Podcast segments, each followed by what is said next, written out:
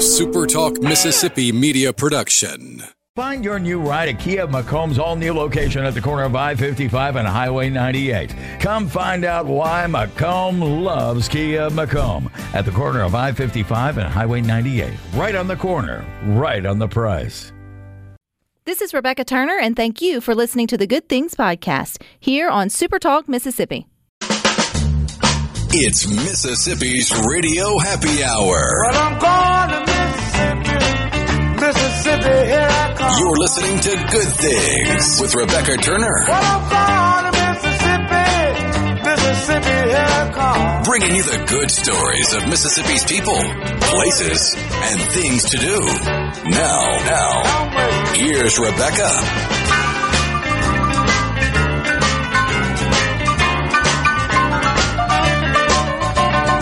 Good afternoon, Super Talk Mississippi.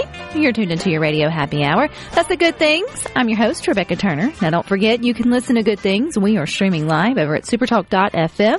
We're also streaming from the Supertalk Mississippi app. And of course, you can always find us too on your local Supertalk Mississippi radio station. And you can watch good things. We are on your computer or your mobile device. Just head on over to Supertalk TV.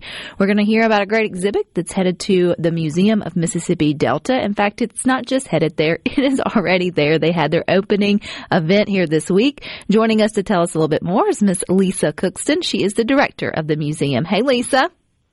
Hi, how are you? I am doing well, and you guys are already up and open and ready to go. Um, so Oh, tell, yes. tell us what exhibit you got there.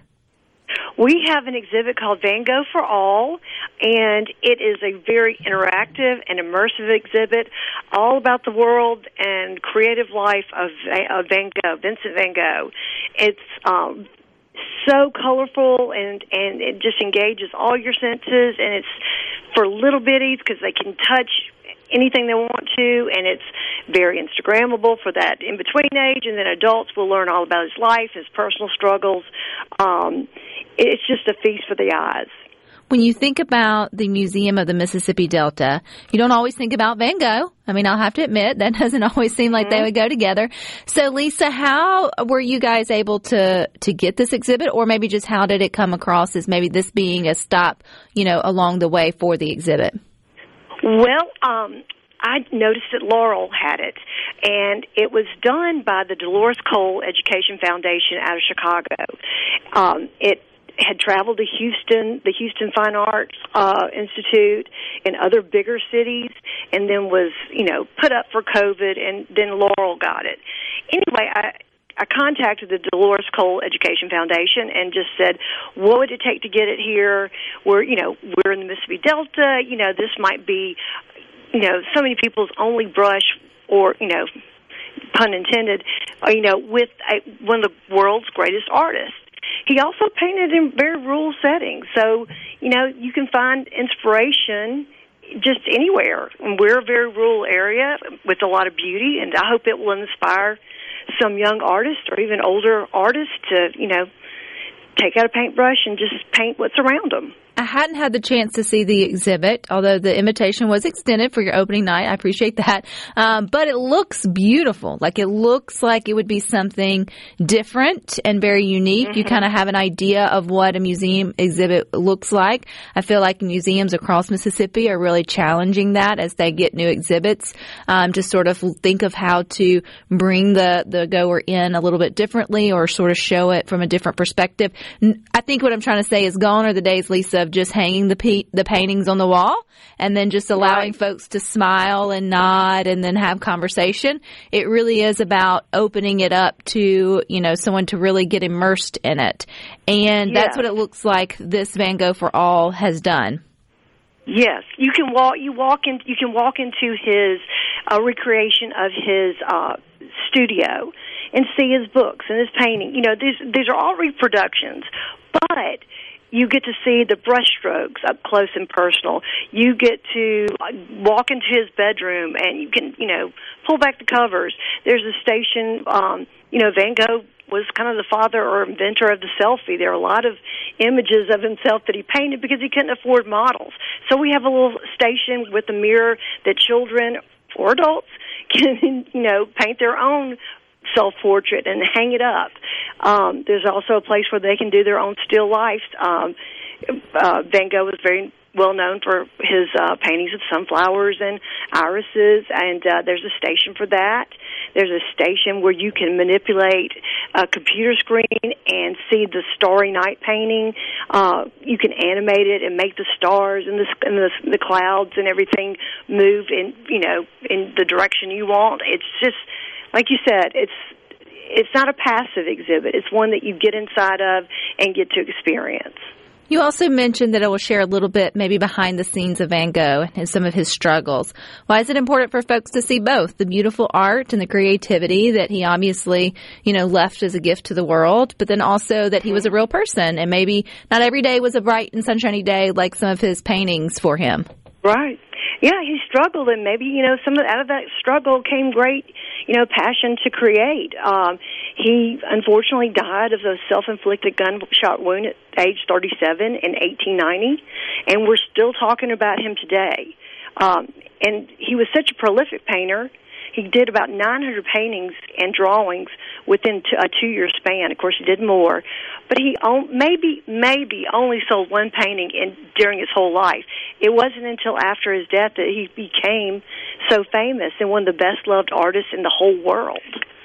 Are there any of his originals there, Lisa, or is this sort of an ode to all of his more popular works?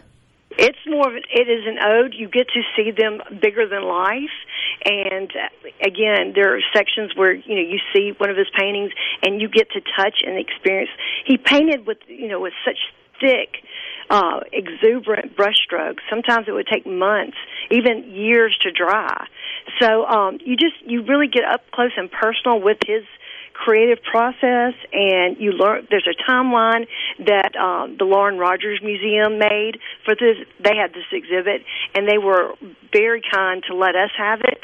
There's also a great eight-minute animated um, video about Vincent Van Gogh and a friendship he had with uh, a young a young child that he taught art to, and then you get to learn more about what drove Van Gogh.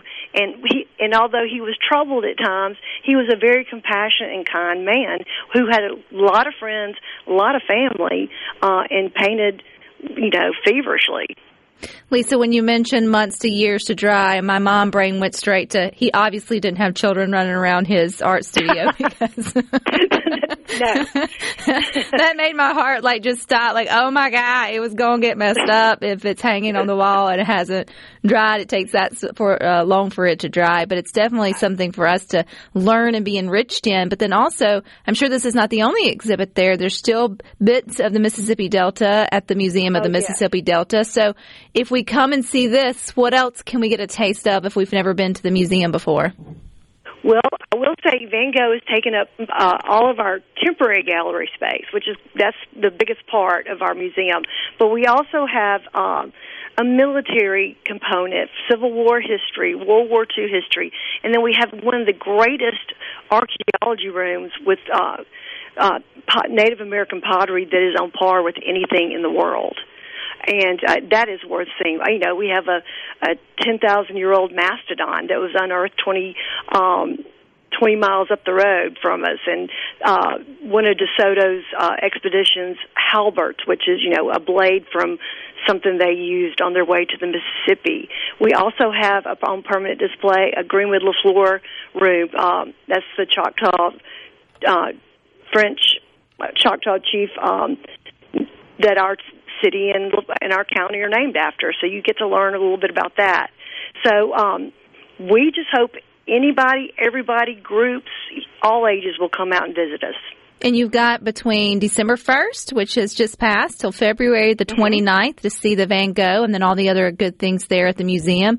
You know, I encourage folks, I mean, do something different this Christmas break. You can have the kiddos out for a good solid two weeks or more, or the kids home from, you know, college. Stretch your legs, go see something new, even if you're passing through. So, Lisa, what are y'all's hours of operation? And then if we are passing through, where are you at? Okay. Uh, our hours, we're having special hours um, through the duration of this exhibit. It's Tuesday through Saturday, 10 a.m. to 5 p.m. We will be open Sunday, 1 to 4 p.m. All kids 18 and under are free. We had um, their uh, admission underwritten by Greenwood Utilities and Delta Electric Lightspeed. So that was very gracious of them. Adults are twenty five dollars. Seniors sixty four um, of age and older are fifteen dollars, as well as military are fifteen dollars. And we're located uh, sixteen oh eight Highway eighty two West. So it's very it's very accessible, you know, by car. And like I said, we just want to en- encourage everybody to come out and see something new and different, and experience it, and come visit Greenwood. Absolutely. And then too, I mean, how cool is that? Like add some add a little spice to your your holiday season. Get out and do something different. Absolutely. Support a museum. learn something about a uh, something about your Mississippi history, but then also in, and experience this incredible exhibit that obviously isn't going to be around for too long here in Mississippi. So you only got a few more weeks left on until Right. February the 29th. If they want to check out um, the times and all of that, where can they go for more information, Lisa? They can go to our website, which is uh, museumofthemississippidelta.com. They can call us at 662 453 0925. But tickets can be bought in person if they want to uh, want to come. We would encourage you know school groups or any groups that want to come to call ahead just just to give us a heads up. But once it leaves here, it is going back to the Chicago Institute for Children, and so it's it's gone. It's gone, so, So, get out and go see it. The Mississippi of the Mississippi Museum of the Mississippi Delta. I appreciate you, Lisa, and you guys stick with us. We Oh, got more for you coming up next.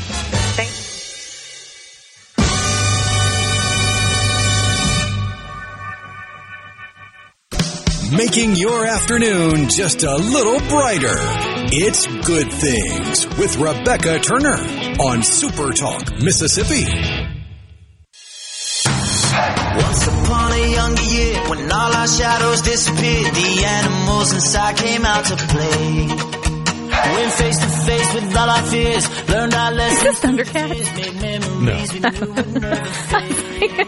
okay. Well, get, welcome back to Good Things. You can find us on your computer, your mobile device. Just head on over to Super Talk TV. And don't forget our Super Talk Mississippi news team is covering your Mississippi stories.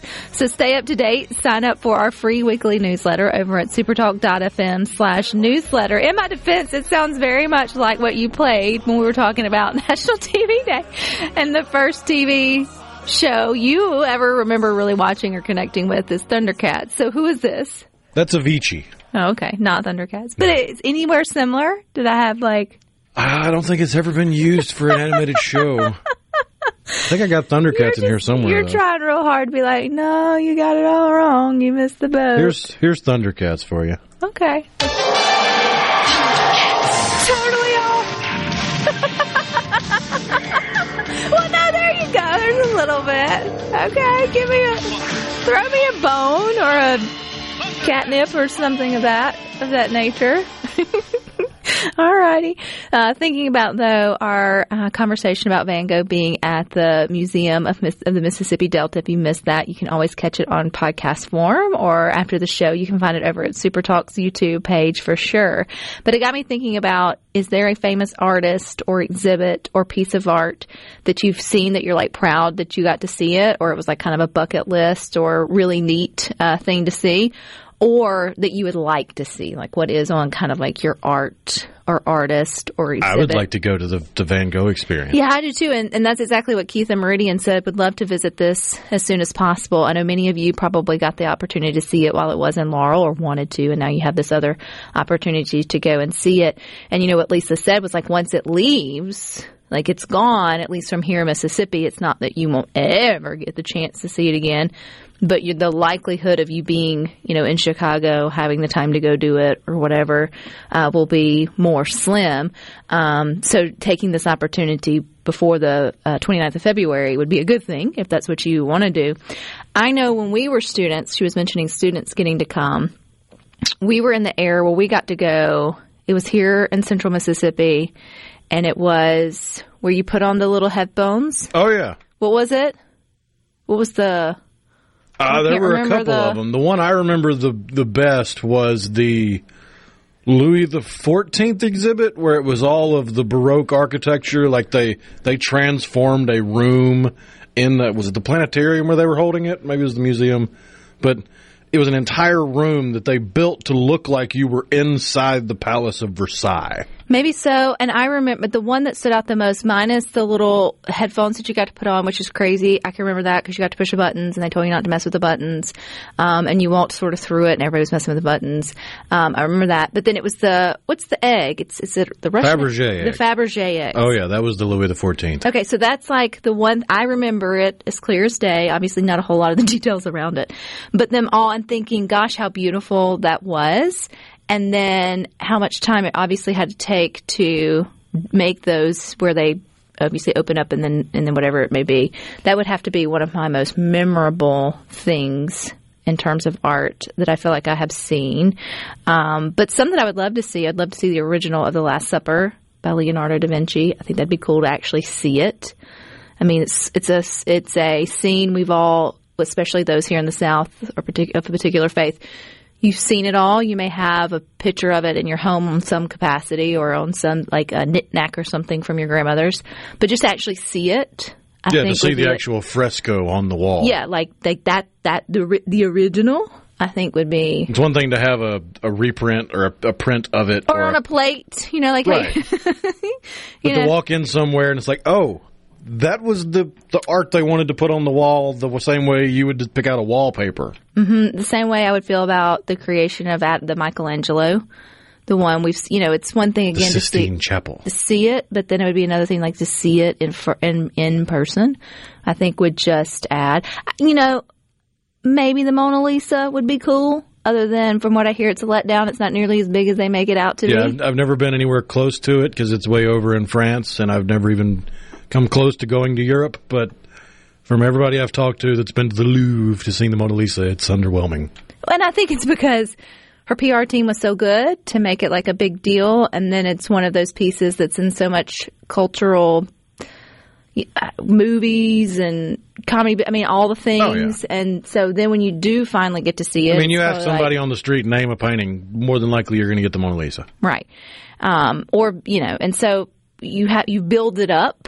And then obviously if it's not that big, then it can be this, this sort of massive It's not much bigger than your average computer screen.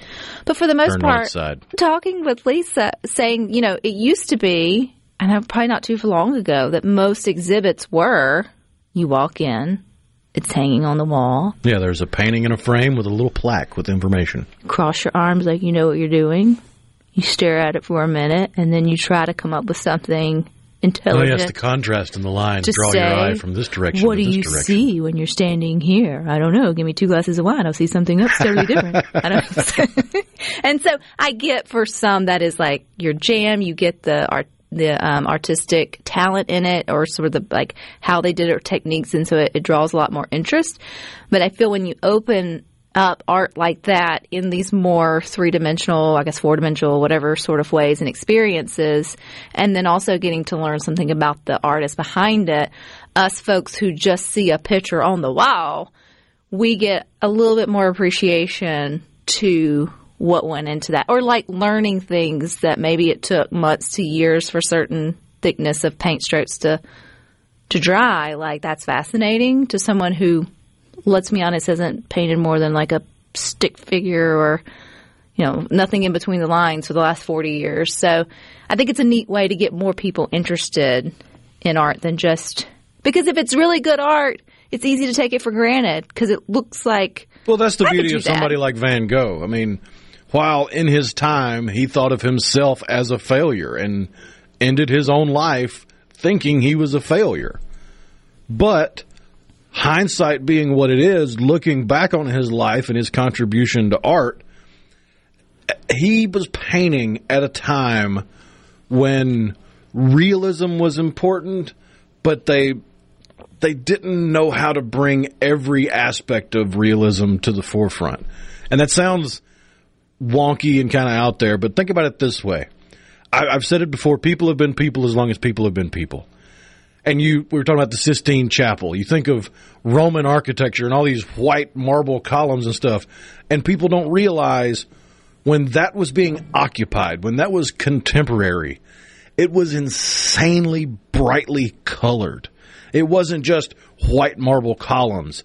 There was paint and dye everywhere. All those marble statues you see from classical times, they were painted and they look almost cartoonish when you see replications of it because there's so much color.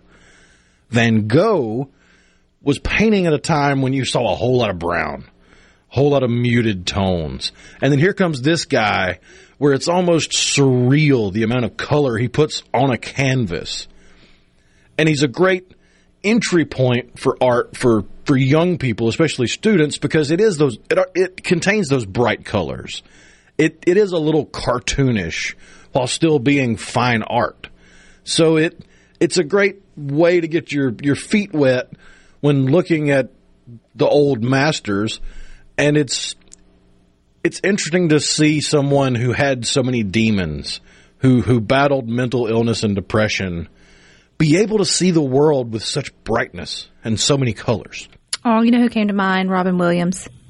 Like, I mean, you, I mean, of course, beloved and, and late Robin Williams, but same way, like if you saw his work, you would have thought that he lived a, a happy go lucky, you know, saw the good in everything, laughing, joking kind of life, but then obviously wrestled with things. I feel like that's a characteristic of a lot of the great artists. Sadly, it's that pull between, you know, their creativity and the way they see the world. And it's so different than the way, I won't say every, well, the majority of others sort of see it, and then wrestling with is that right, is that wrong, or where they fit in, and sort of all the things. I think the that are in phrase is a broken vessel shares its contents.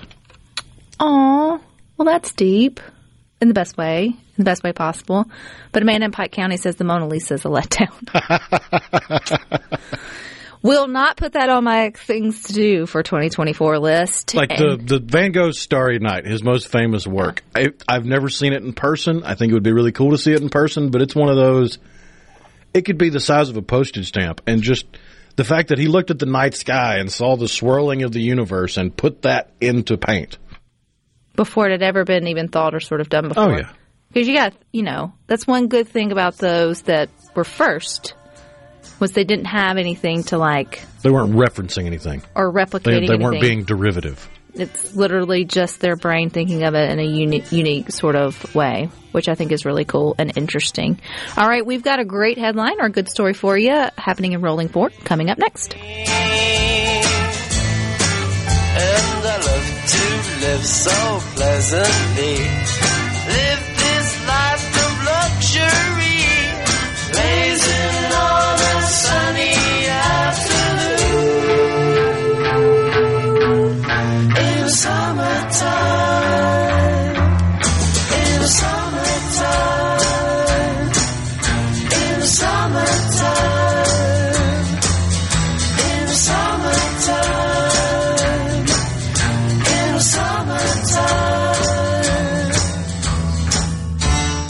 Upbeat, positive, and stories that make you smile.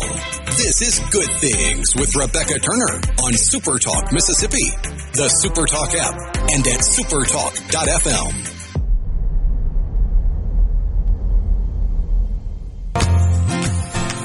Everyone knows all about my direction. And in my heart somewhere, I don't go. Still I don't go there. Everybody says, say something, say. Welcome back to Good Things. Don't forget we are streaming live over at supertalk.fm. We're also streaming from the Supertalk Mississippi app. And of course, you can always find us too on your local Supertalk Mississippi radio station. If by chance you called Good Morning America this morning, you saw them live from Rolling Fork, Mississippi as they continue their Mississippi Strong series. And today was a good day. They had the unveiling of keys for the new homes to two families. Joining us today is Britt Williamson. He is the chairman of Rolling Fork Rising and pastor of First Baptist Rolling Fork. He's been on Good Things before, talking about all the good they're going on there. But today was a special day, wasn't it, Britt? Great day. Thank you for having me on again. Oh, it's so good to have you back, especially on days like today. So set it up for us. What all was happening in Rolling Fork today? What's been happening? Um, we've known that Good Morning America's coming was coming today for about a month, but we had to keep it under wraps because we didn't need, um, you know, our two families finding out anything, and so it's kind of been a big secret till this morning. And uh, been a lot of work and a lot of planning and effort that went into uh, the big reveal today. And so uh, we had Robin Roberts and Good Morning America in, and uh, our first two families that have done all the classes and done all their work, that have uh, gone through everything they needed to do.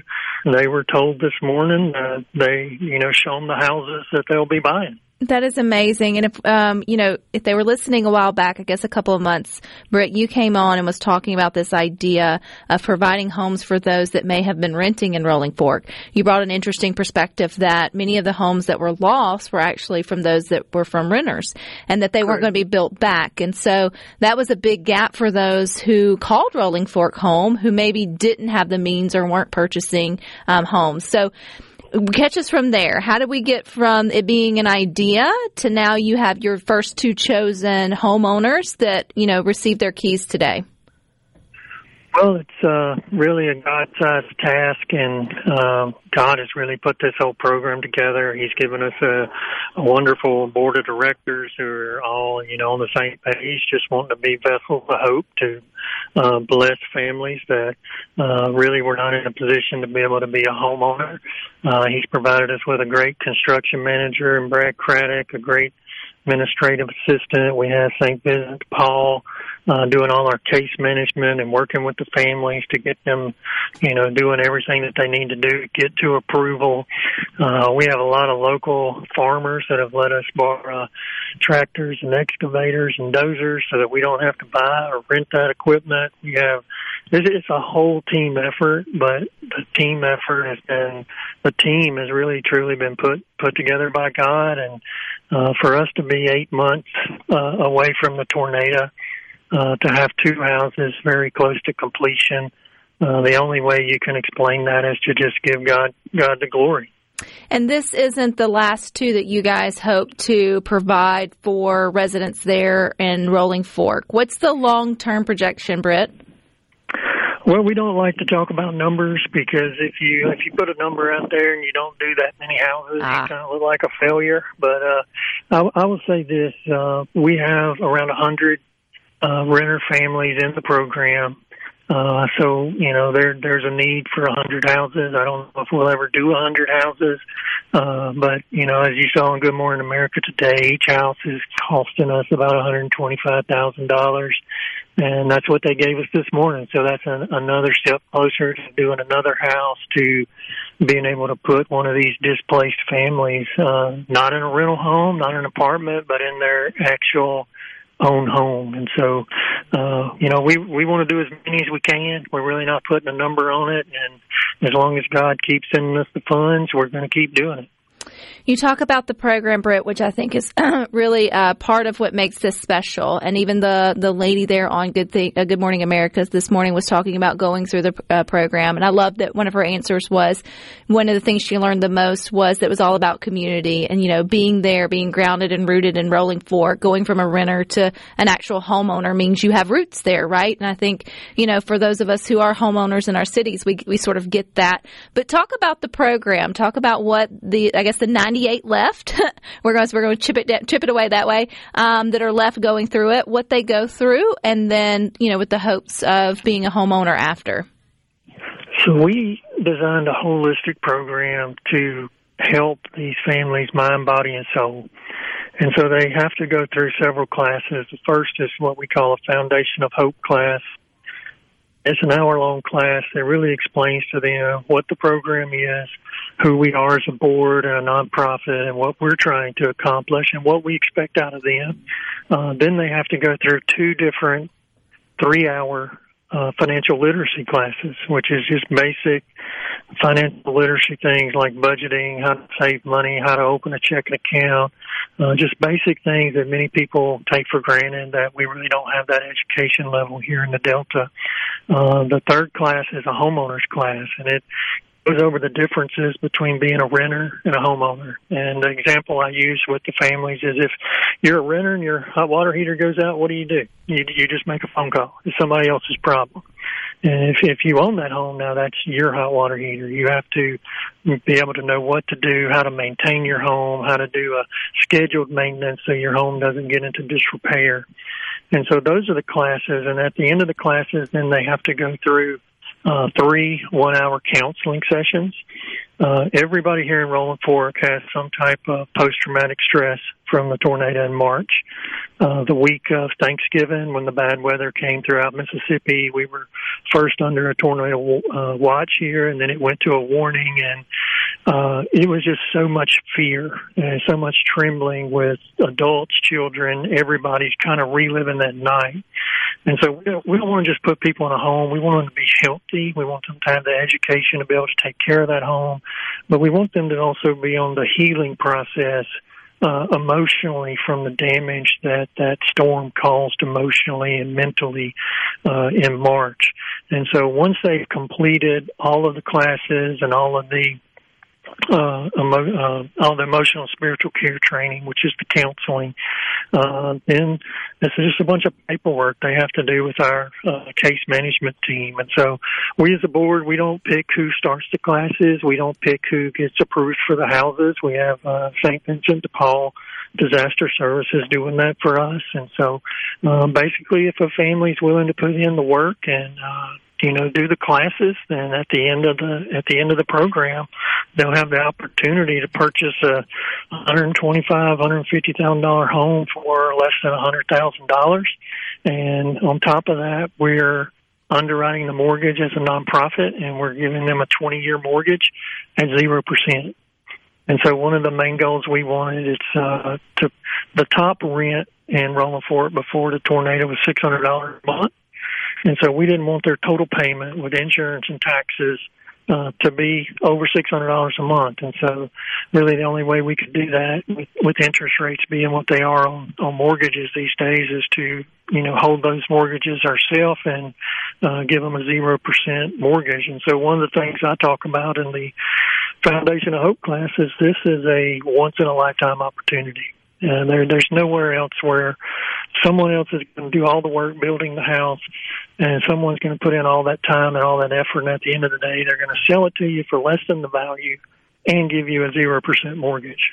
Amen to that, Pastor. That Amen to that. but but obviously, as you mentioned, I mean, this isn't a handout. This is a, a, a hand up because what Rolling Fork and the community has been through, and then all the people fighting like heck to provide opportunities for the community to stay strong and to get healthy again. So this is definitely you know a good thing, and trying to keep the uh, keep the community together, which I think is something your message has come through so often. It's just you wanted to find a way to give people the opportunity to continue to call Rolling Fork home.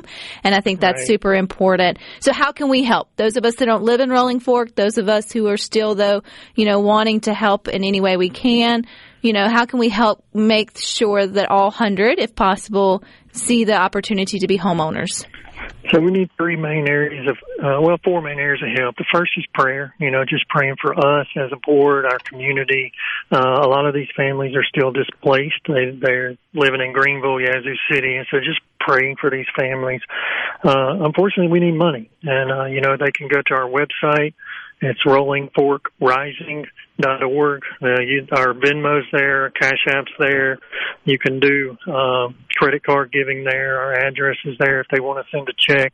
Um, because it costs a lot of money to build a house, you got to have materials. Uh, so we need materials. So if anybody can give us discounts on materials, donated materials, and then the last thing is we need volunteers. And one of the ways we're keeping our costs down is using volunteer labor. We've already had three volunteer teams in uh, working on our houses, and we have a lot more scheduled for next year. Uh, but we have you know plenty of opportunity for people to come in, whether it's for a day, three days. Uh, we even have teams coming in next year for two whole weeks uh, to come in and volunteer to help build these houses to help us save on that labor cost. And so prayer, uh, funding, um, materials, and volunteers to come help us. Well, uh, Britt, Pastor Britt, I congratulations on seeing the fruition of it in the two houses today. We look forward to hearing from you in 2024, and Merry Christmas. All right, Merry Christmas to you. Have a great day. All righty, you guys stick with us. We got more for you coming up next. I'm not worried. I'm happy. Rebecca Turner. She's smart and pretty. Good Things with Rebecca Turner continues on Super Talk, Mississippi.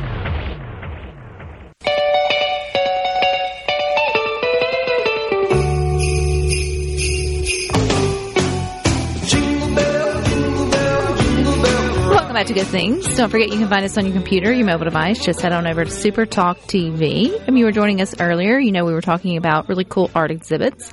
And one Rhino and I was sharing was the French exhibit of, what was it? Splendors of Versailles. Yeah. And then the eggs that were from the palaces of St. Petersburg. So I got a message from one of uh, the media who got to cover that. And she was mentioning how cool it was. And when that actually happened back in 98, y'all remember 98? That was so long ago. I'm trying to think, that would have put us as being, what, 15, 14?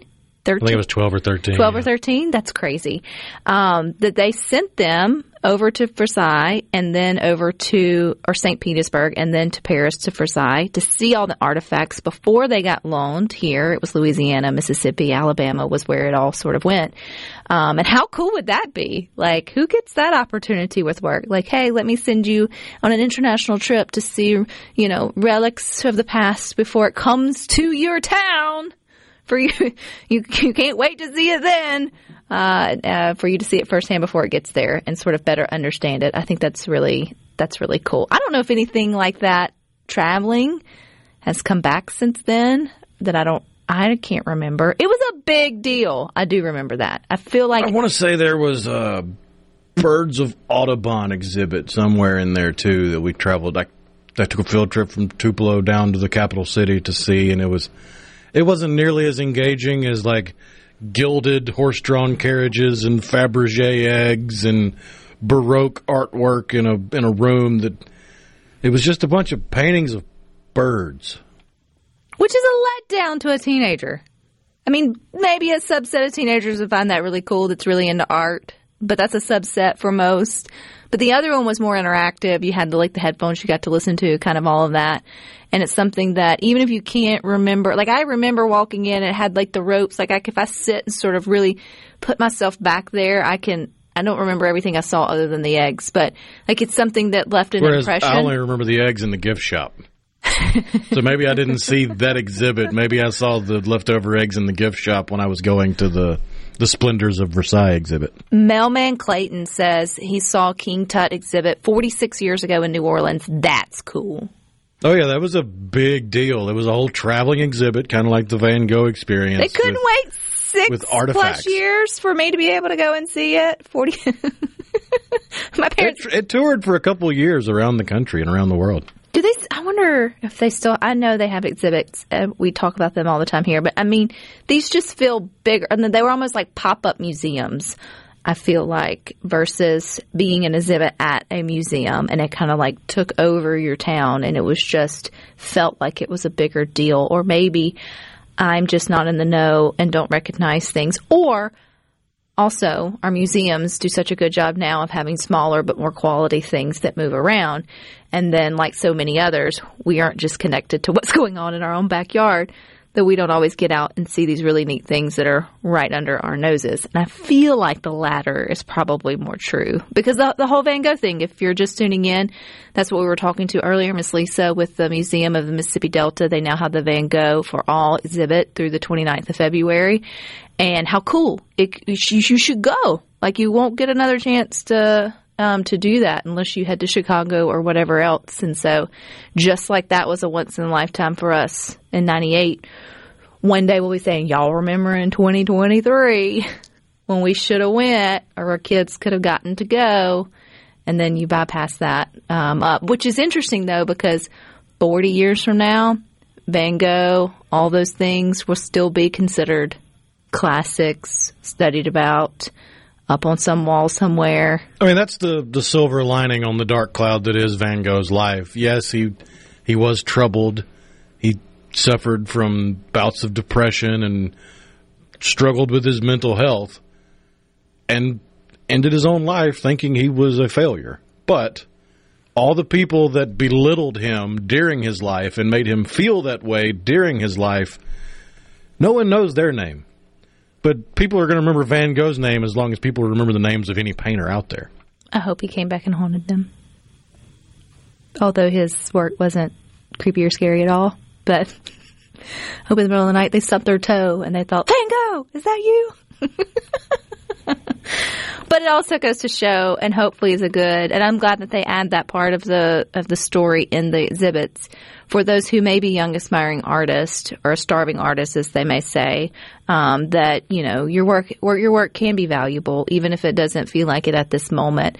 And that you shouldn't use what other people say as sort of the marker of why you're doing it because it feels like at least with his life as we've learned today and, and others is he just had a he had a need to do it regardless of whether it was a No matter where he was, no matter what he was doing in his life, he felt the need to express the way he saw the world in art.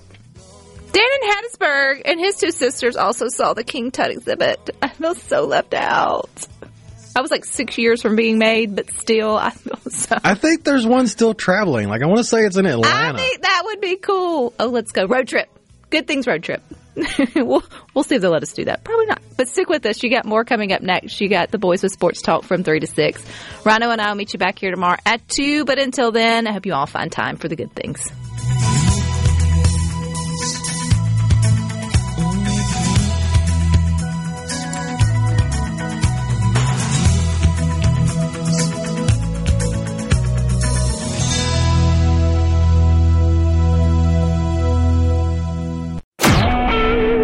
SuperTalk Mississippi media production.